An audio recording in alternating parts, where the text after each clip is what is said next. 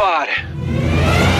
Le storie vere di persone realmente vissute e diventate leggendarie grazie a un film. Biocinema con Barbara Zorzoli. Ciao e buon sabato a tutti. Il film che ho scelto oggi per voi ha un titolo brevissimo, segnatelo, Ali, e racconta la storia vera di un campione di pugilato dal nome Muhammad Ali, ossia Cassius Clay. Il regista è Michael Mann, il film del 2001, protagonista nei panni di Muhammad Ali Will Smith che ha lavorato duramente per oltre un anno allenandosi e ehm, per mettere su ovviamente un fisico per essere credibile come pugile, per imparare a dare dei pugni veri e grintosi che vengono ripresi in maniera molto realistica da Michael Mann che si vede che era davvero in vena di ehm, pugilato per girare appunto questi incontri. Sono due grossi a inizio film e a chiusura potremmo dire, e davvero sono anche vedibile da chi di pugilato non se ne intende e da chi come la sottoscritta al primo pugno verrebbe da girare e non guardare più. In realtà si capisce che dietro a questo c'è molto di più. Volevo dirvi che è la prima pellicola di Michael Mann girata in digitale. Io credo che questo abbia davvero consentito di dare al match dei momenti davvero belli e verosimili, mai visti sul grande schermo sino a quel momento a livello di incontri di box.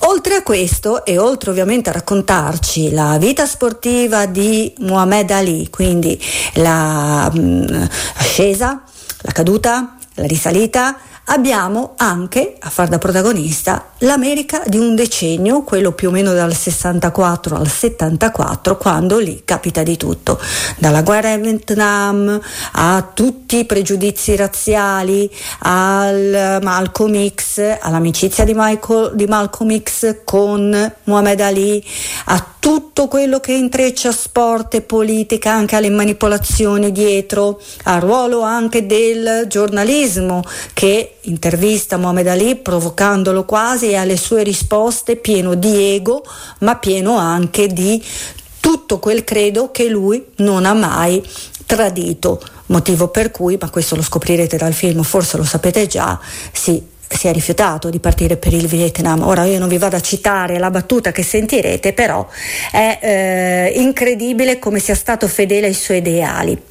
Tanto che è diventata una personalità, una persona che ha trasceso un po' il, il suo campo, il pugilato, ed è diventato un simbolo universale di pace, di fratellanza, una leggenda anche fuori dal quadrato, fuori dal ring.